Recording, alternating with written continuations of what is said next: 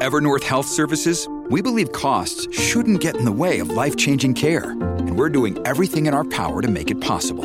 Behavioral health solutions that also keep your projections at their best? It's possible. Pharmacy benefits that benefit your bottom line? It's possible. Complex specialty care that cares about your ROI? It's possible. Because we're already doing it. All while saving businesses billions. That's Wonder made possible. Learn more at evernorth.com/wonder. Russia launching more than 150 rockets and drones in this attack that went on for some 10 hours. Ukraine's Air Force says that it is the largest attack on the country since the start of the full scale invasion. And this, of course, comes as the U.S. has just announced a $250 million aid package for Ukraine. But 2024 promises to be another difficult year as Ukraine pleads for more support from the West. Yeah, good afternoon, friends. Happy Friday. Welcome aboard. Rob Breckenridge with you here as we get set to close out 2023, our final show of 2023. And yes, let's begin with the news out of Ukraine as we get closer to the second anniversary of Russia's invasion of Ukraine. Today, Russia launching, uh, at last count, we believe, uh, 122 missiles and 36 drones across Ukraine. Uh, striking in civilian areas, striking a maternity hospital, striking an apartment building. Uh, Ukraine's Air Force says they've never seen so many locations targeted simultaneously. So it's certainly a reminder uh, of the challenge that Ukraine still faces uh, in fending off this Russian invasion. Whether this marks any kind of an escalation on Putin's part, I guess we'll have to wait and see. Uh, but this conflict uh, does continue to, to drag on here, unfortunately, as we get into uh, the third year uh, of this conflict. Joining us uh, for some thoughts on all of this, very pleased to welcome in the program here this afternoon, uh, Aurel Braun, professor of international relations and political science at the University of Toronto, also an associate with the Davis Center at Harvard University. Professor Braun, good to have you with us here. Welcome to the program. Thank you. First of all, let's talk about the missile attacks today. Just uh, you know, in terms of sheer numbers, it's it's quite something. What does its uh, signal signify to you? Russia is sending messages to the domestic population in Russia that they're winning. They are testing Ukraine and they are testing the West. This was a vast attack that has resulted, according to the latest reports from Kiev, in at least 30 people uh, dying. It's a, it's a, terrible loss. Uh, there were targets that were civilian, as was as well as military industrial targets. The uh, manufacturer of uh, missiles and aircraft pa- parts in Kiev, uh, uh, the Artem factory was also hit. But this was meant uh, both to inflict pain, but also to terrorize Ukraine, to test the West, uh, to tell the West that Russia will continue fighting and that Putin is not giving up. Well, that much is clear. I mean, you know, certainly this, this war has come at a tremendous cost to Russia, both in terms of the, the financial cost of waging this war and the, the toll that this has inflicted on, on a generation of young Russian men. But uh, Putin seems, uh, you know, determined to see this through, whatever that is. He doesn't have much choice because of the kind of regime that he runs, he cannot afford to lose. If he loses, he's gone. Uh, he's not going to get to retire and write his memoirs. In this kind of system, you either win or you have no uh, uh, back uh, uh, backup plan. There's no plan B to this. And so even if he doesn't win in our terms, he has to be able at least to pretend that he is winning. This is a repressive regime. This is a tyranny. And what we see is that tyrannies and terrorists are testing democracies. They are testing our endurance. Are we going to continue to support other democracies? Are we going to support Ukraine? And we know that uh, the support that Ukraine was counting on, there's something like $50 billion that was to be allocated in United States. That is being held up.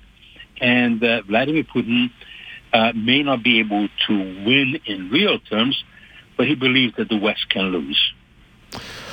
Well, look, I mean, if, as you say, uh, we're at a bit of a tipping point here in terms of uh, providing support to Ukraine. I mean, absent that support, you know, a Russian victory could, could very much materialize. It wouldn't be so much as Russia winning as the West and Ukraine losing. Right. So far, if you look at it objectively, Russia has done terribly this has been a strategic disaster for Russia. We know from various intelligence sources that they now have uh, leaked uh, a lot of material to the media that at least 315,000 Russian soldiers have either been killed or severely wounded uh, to the extent that they cannot participate. This is an enormous loss. This means that Russia has lost more soldiers in Ukraine than in all of the conflict that it has participated in since the end of the Second World War. We know that today's attack, for which they seem to have saved up uh, a lot of these missiles, uh, these uh, missiles, 158 missiles and drones together, would have cost at least 1.2 billion dollars. They can't afford to keep doing that. But what Putin is counting on, and what terrorists around the world are counting on, including terrorist regimes such as Iran, that the West doesn't have the endurance, that the West is not willing to step up on a sustainable basis, and that the West, which to Vladimir Putin and to Islamists is morally corrupt, the West will just fall apart, and that is the only way they can win. Otherwise, Russia does not have the capacity to do so. They do not have the resources. Uh, there are all sorts of negative indications inside Russia. Some mothers are protesting that their sons are uh, being drafted, that they're being killed. Uh, hundreds of thousands of young Russians, some of the brightest uh, uh, in the country have left because they do not want to be drafted into a military where there's a high likelihood that they would be either killed or wounded. So there are enormous problems within Russia, and the only way they can prevail is if we if we give up, basically, if we give up on Ukraine. Right. And Russia prevailing in Ukraine does not mean an end to conflict, I don't think. And I think there's some real concern about uh, where Putin might set his sights next. So to, to, think that, that Russia winning somehow equals peace, what, what are your concerns about European security if Russia can claim some victory here?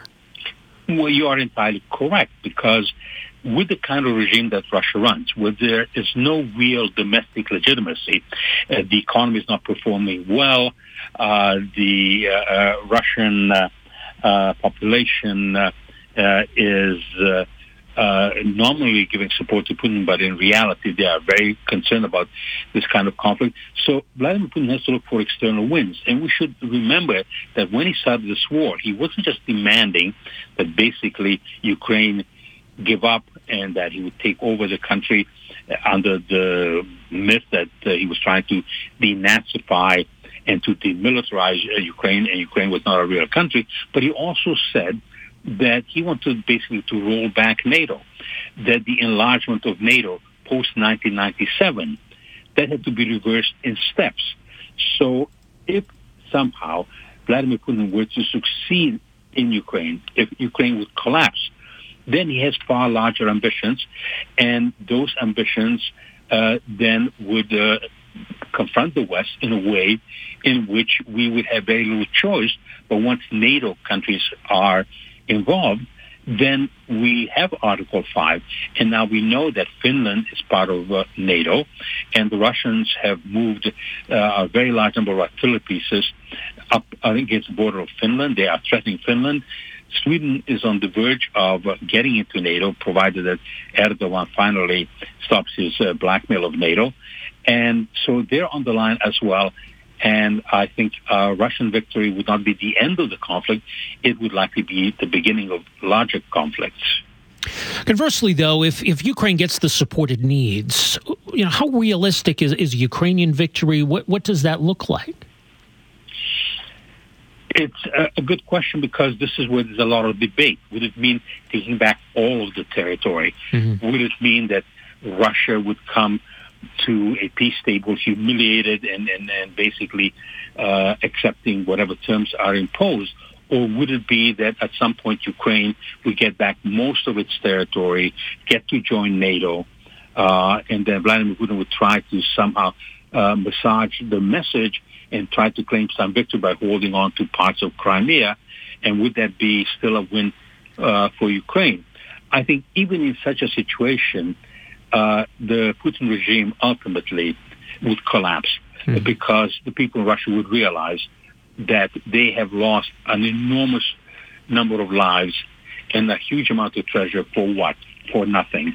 And uh, even if Ukraine is just able to sustain itself at the current level and continue to inflict the very heavy losses on, on Russia, eventually uh, the Russian will to continue and the ability to do so may may dissipate. Let's not forget that dictatorships tend to look very strong and stable until all of a sudden they are no longer strong and stable. So there may be far more vulnerability in the case of Russia. Uh, more than 600 days after they started this conflict, they have not managed to conquer Ukraine.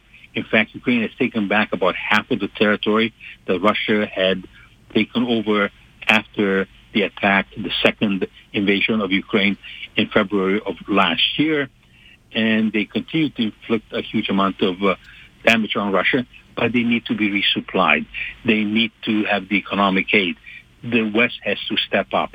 And if we don't do that, then what so far has been a disaster for Russia, and of course a horrible tragedy for Ukraine, that uh, uh, may uh, may be all lost because uh, uh, Vladimir Putin cannot afford to give up.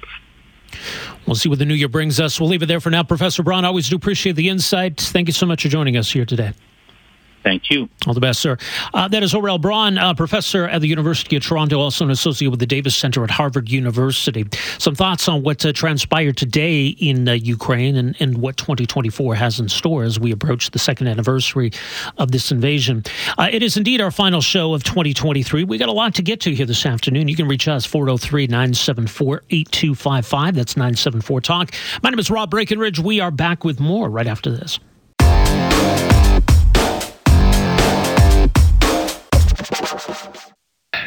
Working to develop a, a, plan that will pull together the measures we've announced and the next uh, measures we will announce uh, into a, a, single place for Canadians to see the, the full renewed uh, approach to addressing the housing crisis. That was uh, Housing Minister Sean Fraser today speaking with Canadian Press on some kind of ancient speakerphone or something. But anyway, talking about uh, plans to, to unveil, um, I guess, an updated uh, housing or a renewed housing plan. And certainly, we've seen a, a, spate of announcements recently from the government, and sometimes those announcements get re announced a, a, few times. But there's definitely been uh, more of a shift in focus recently, and I think a lot of that, uh, you know, traces back to, to when Sean Fraser was first put in there as housing minister and, and the government recognizing that they really needed to, to get to work on this file. Uh, the housing minister also talking about uh, how Ottawa does need to deal with what's been an influx in temporary residents. The uh, first instance, in my view, should involve working in partnership with provincial governments and with institutions to address this challenge. Uh, but I think we should reserve the right to take additional steps should they be necessary. Okay, so that that's going to be something to watch. Um, I mean, that's been a big part of the population growth recently, uh, is the influx in temporary residents. That might include temporary foreign workers or students, uh, others who are coming here though, and they're not citizens or, or permanent residents. But look, I mean, you know, the population's growing rapidly. We really haven't, uh, I think, fundamentally addressed the disconnect between housing supply and demand. So, what should we be looking for in 2024? Have we seen anything in 2023 that, that might help us uh, on this path? Well, someone who's been watching uh, this debate, writing a lot about the housing issue uh, over the last year or two, is uh, policy analyst Steve Lafleur, who joins us on the line here this afternoon. Steve, good to have you with us. Welcome back to the program. Thank you for having me. Uh, so first of all, what, what do you make of you know Sean Fraser? I mean, it does seem like since he became the housing minister, you know, there's at least been more of an attempt to focus on this issue. Have you have you noticed a change? Yeah. So uh, ever since Minister Fraser took over, there has been a change, uh, both in terms of communication, but also crucially, I think, in the way that they've dealt with municipalities. Um, you know, the big the big tool that they have, the Housing Accelerator Fund. Yeah. Um, basically, it's uh, you know it seemed like it was going to be a pretty traditional grant program where municipalities come and, you know, give a bare minimum offer and the federal government would choose from the least bad of the options to fund them and cut a ribbon and so forth. But actually, the new minister is not having that and in fact has been getting on the bully pulpit and telling municipalities do better in your applications. Uh, so it has resulted in some real meaningful policy changes. Unfortunately, they take quite a long time to really materialize. Well, I, yeah, that's been the frustrating thing, I think, with this debate is that uh, for all the announcements and photo ops we've seen uh, in recent months, we haven't really seen any change. Is it, is it unrealistic to think that, are, that there are quick fixes available? Well, you know, in good times, and they're in good times in, in terms of like viability of construction. It's not realistic for like quick changes. This is actually a pretty rough time for development because of you know tight financial conditions. You know, we just came out of a global pandemic. We've got a shooting war in Europe. You know, these things have placed real burdens on the economy, and central banks around the world have had to restrict lending. So when you have those headwinds coming up against, you know, more liberalization of housing, they kind of come out a wash. Um, so at least for now, it might look like it's not achieving anything, but in the long term, a lot of these reforms will help a lot.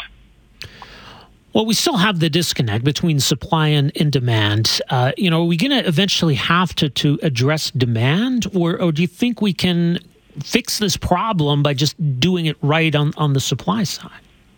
You know, the frustrating thing is I spent probably, you know, the better part of, I'd say, eight years jumping up and down telling people, you know, stop focusing on all these little demand side things, you know, foreign buyers, speculators. This is this is the froth on the wave.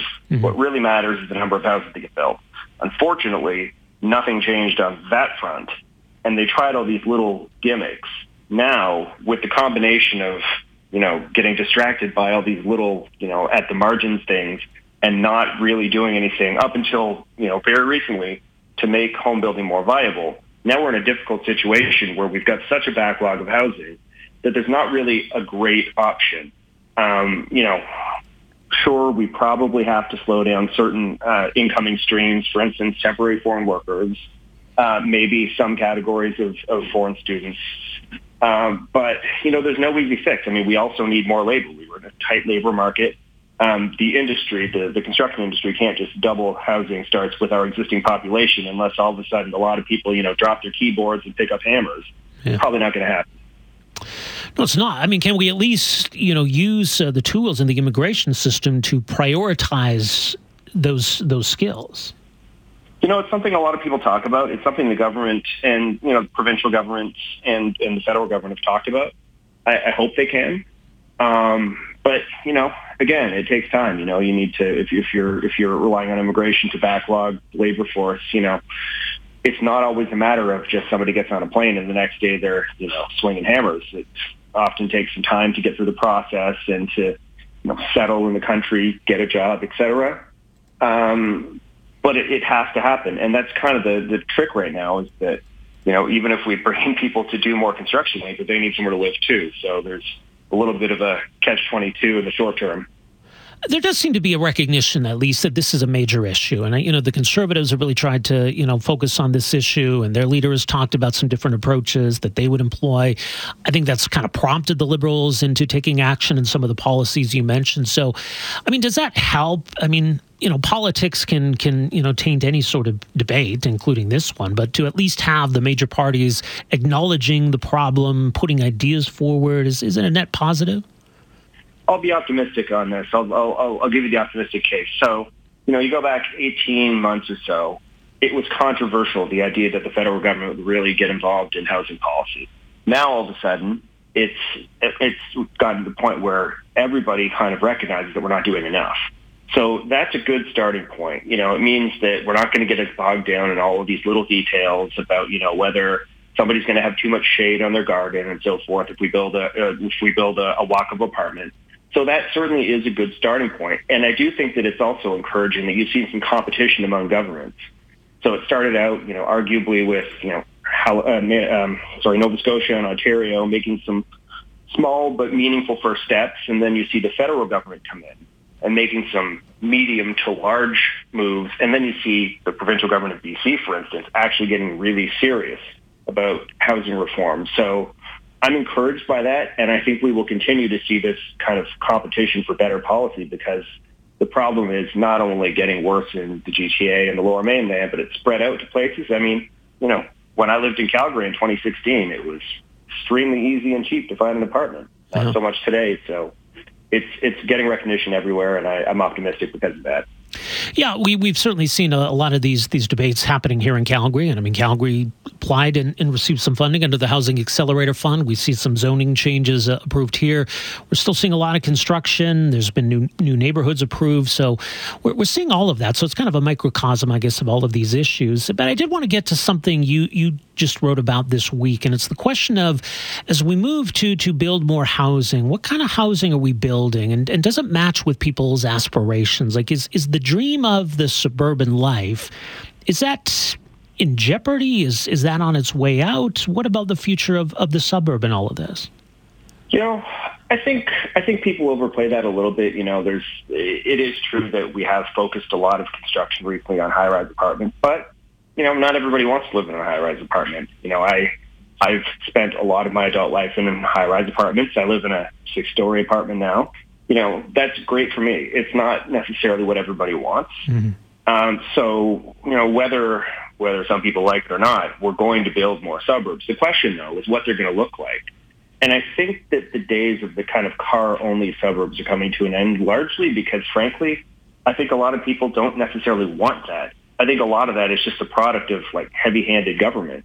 You know, we've we've had kind of moderately dense mixed-use housing since the dawn of human civilization. It really took governments and central planners and governments to invent the car-only suburbs. And I think that, frankly, a lot of people, especially younger people, are rejecting that. They want more options. You want to be able to walk to the store to get a get a carton of milk instead of having to, you know, get in your car and fight traffic for that. Right, and that that's kind of the vision. I mean, it's it's taken a weird turn, you know, this whole debate around 15 minute communities and what that actually means. Uh, but the idea that you at least have in in newer neighborhoods these kinds of amenities that people don't have to travel far to get to, that that's kind of what you're talking about. Yeah, and especially, you know, think about the work from home era. You know, so many people spend so much time at home and, you know, just want to get up and stretch their legs. And, you know, I I can walk out. I can get coffee at six different places within 15 minutes with no problem, or I can go and do my groceries in 10 minutes. Um, I think that's what probably most people want. Now, most people probably want to marry that to the backyard. That probably means we need to do things like have more townhouses, have more, you know, small walkable apartments and kind of like multiplexes like you see in Montreal. Um, that's all. Those are all things we can do now that we are legalizing because these types of housing were illegal in nearly the entire landmass of Canada up until, frankly, this year. Uh, so as we legalize more options, I think we're going to see more variety, and we're going to reimagine what the suburbs look like. We'll see what 2024 has in store on, on this policy front. Steve, appreciate the insight. Thanks so much for making some time for us here this afternoon. Thank you for having me. Always a pleasure. Likewise, all the best. Uh, Steve Lafleur, public policy analyst, columnist based in Toronto. Uh, his Substack, it's north of Bloor Ca, B L O O R, north of Bloor.ca. Uh, his interesting piece on the idea of the, the, the car oriented suburb. What does the future look like for those kinds of neighborhoods? So it's an interesting question in terms of where that's all going. Uh, but definitely, I think we're going to need all, all kinds of new housing. If we've got room for cities to grow and new neighborhoods to be built, let's do that. We can densify and, and add more of that. Let's let's do that too.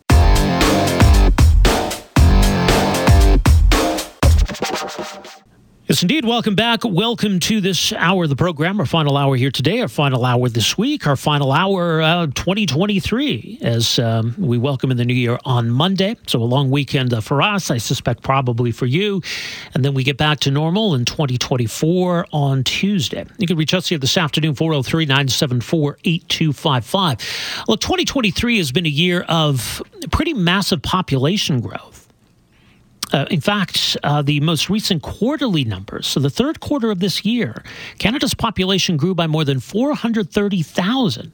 That's just in one quarter of one year. And it doesn't appear as though this is going to be slowing down anytime soon. So we'll see what the longer term looks like in terms of uh, immigration policy. Uh, but definitely, Canada's population is growing and growing at the fastest rate that it's grown in decades. And, and that growth is being driven almost entirely by immigration. There really isn't much uh, of a growth uh, rate coming from, from Canada's birth rate. That's not really contributing as maybe we've seen in the past. Uh, so that's where this uh, growth is coming from. And as we talked about, that's obviously putting price, uh, press, price pressure uh, on housing. Uh, there's a lot of demand, not enough supply. And we're really struggling to figure out with ways of adding to that supply or getting it to where it needs to. But there are a lot of other implications from all of this. So, some new research from the Association for Canadian Studies kind of puts some of this in, in perspective here.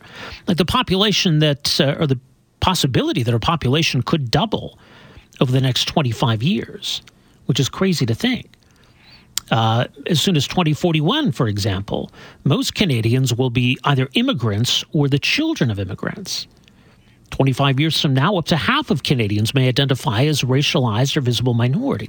So, some demographic shifts are coming, that may have other implications in terms of uh, our national identity and whatnot. Uh, so, joining us for more on all of this, very pleased to welcome to the program here this afternoon, Jack Jedwab, the president and CEO of the Association for Canadian Studies, and they commissioned the survey and some of this analysis uh, in conjunction with the Metropolis Institute. Uh, ACS-metropolis.ca. You can read more there. Uh, Jack Jedwab, great to have you with us here today. Welcome to the program. Uh, thank you. My pleasure. Let's put, first of all, this growth in context. I mean, it's been a long time since Canada's population has grown this fast. How do you describe it? Right. This is uh, record levels of growth. Uh, StatCan has said that that 12 month period uh, to July 2023, the July 2022 to 23, uh, saw growth that was unprecedented. It, we've not seen such growth since 1957 at the height of the baby boom. Uh, and it's indicating that if we continue along this particular pace, or if you like, the rhythm of the growth, then uh, we could see the Canadian population doubling in 25 years. Uh, that's StatsCan's projections, and uh, uh, my own sort of projections based on uh, some of the estimates they've offered uh, suggest that uh, their continued updating of their own forecasts uh, isn't keeping pace with how fast our population is growing. So they have to, as they did in 2022, revise the forecast based on the current levels of immigration, which are about 500,000, not counting temporary migrants, international students, etc.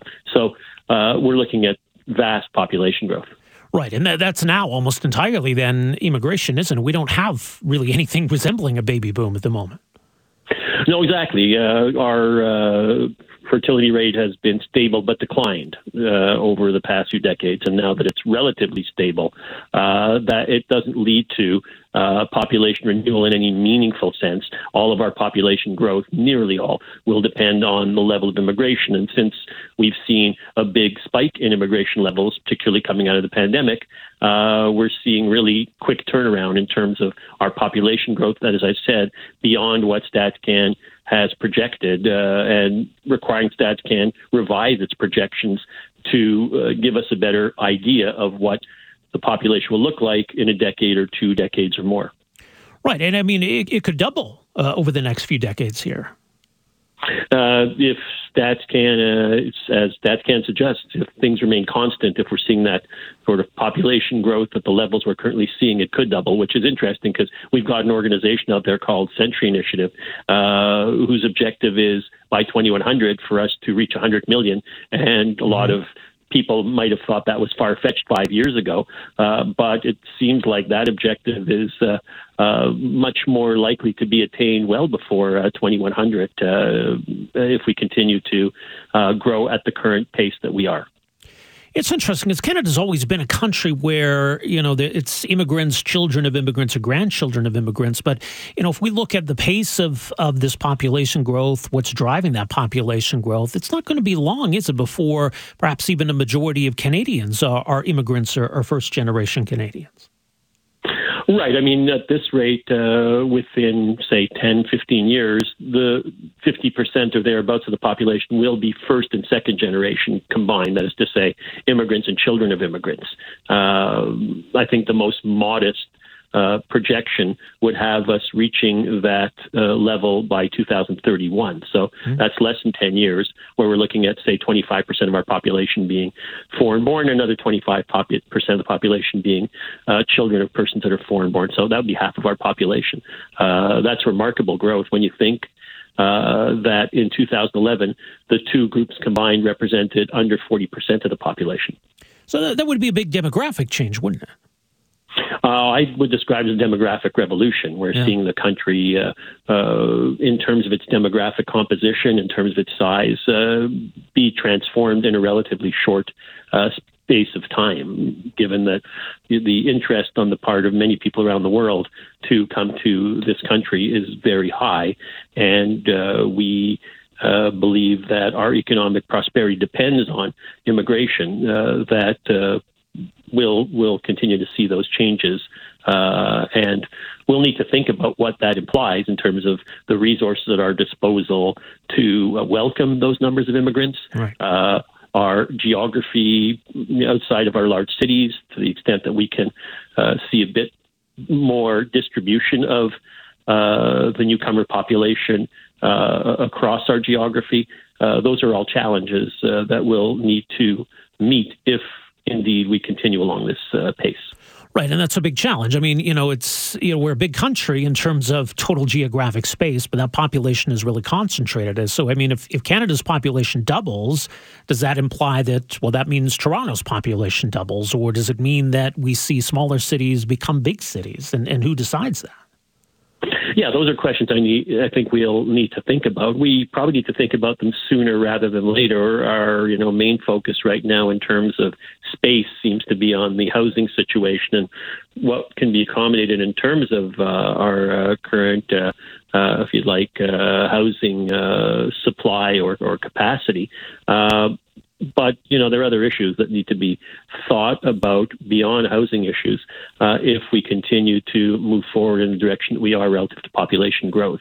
Uh, one of which you mentioned is our whole idea of urban space. I mean, we're seeing a lot of movement of people beyond those urban centers uh, into the suburbs or the regional peripheries, if you like.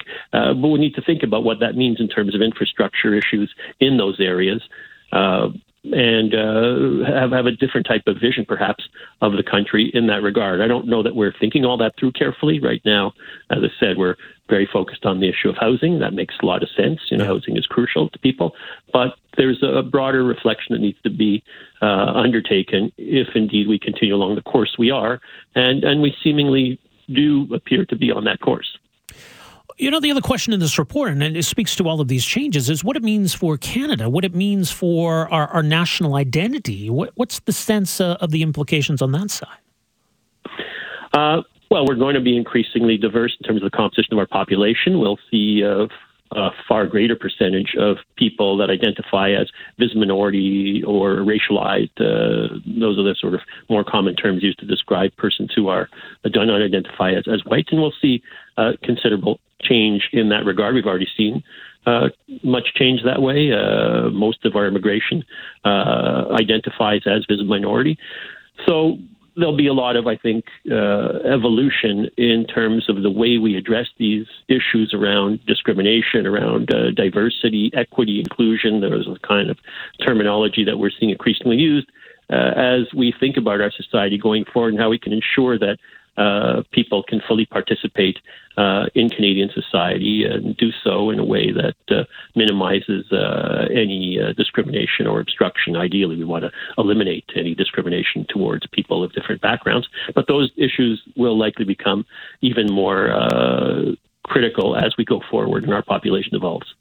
Indeed. Well, much more on all of this. As mentioned, the Association of Canadian Studies and the Metropolis Institute. It's acs-metropolis.ca. Uh, Jack, thanks so much for making some time for us here this afternoon. Really appreciate this. Thank you, and have a great 2024. Thanks for downloading and listening to the podcast. Don't forget to subscribe, rate, and review for free at Apple Podcasts, Google Play, or wherever you find your podcast. You can also find me on Twitter at Rob Breckenridge, and you can email me, rob at 770chqr.com. Talk to you next time.